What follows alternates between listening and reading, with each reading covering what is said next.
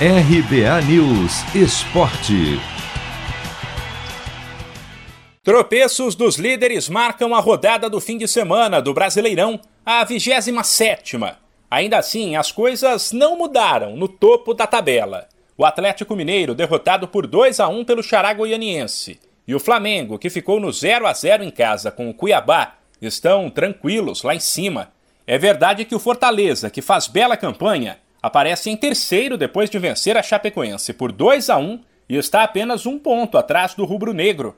Porém, é bom lembrar que o Flamengo tem três jogos a menos. Quem se deu melhor na rodada foram Palmeiras, Fluminense e Grêmio.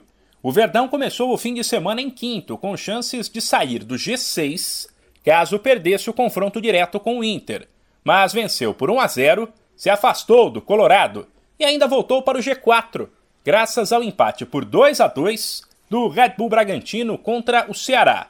O Fluminense precisava vencer o Atlético Paranaense em mais um confronto direto para seguir vivo na briga pelas vagas na Libertadores.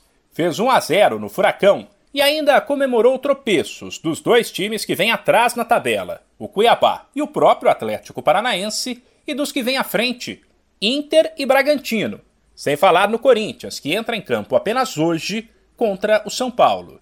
Já o vice-lanterna Grêmio ganhou fôlego na briga para não cair. Do 12 para trás, uma equipe não jogou, o São Paulo, e apenas o tricolor gaúcho venceu 3 a 2 para cima do Juventude.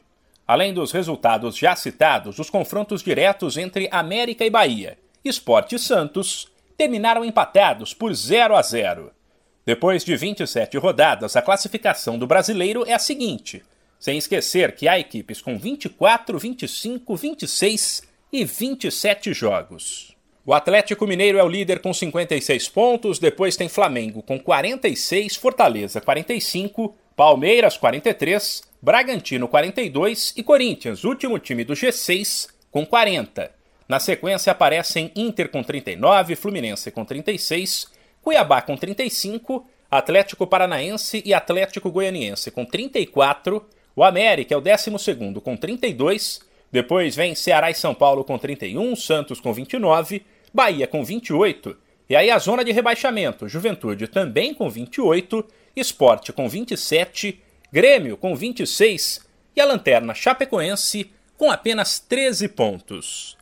De São Paulo, Humberto Ferretti.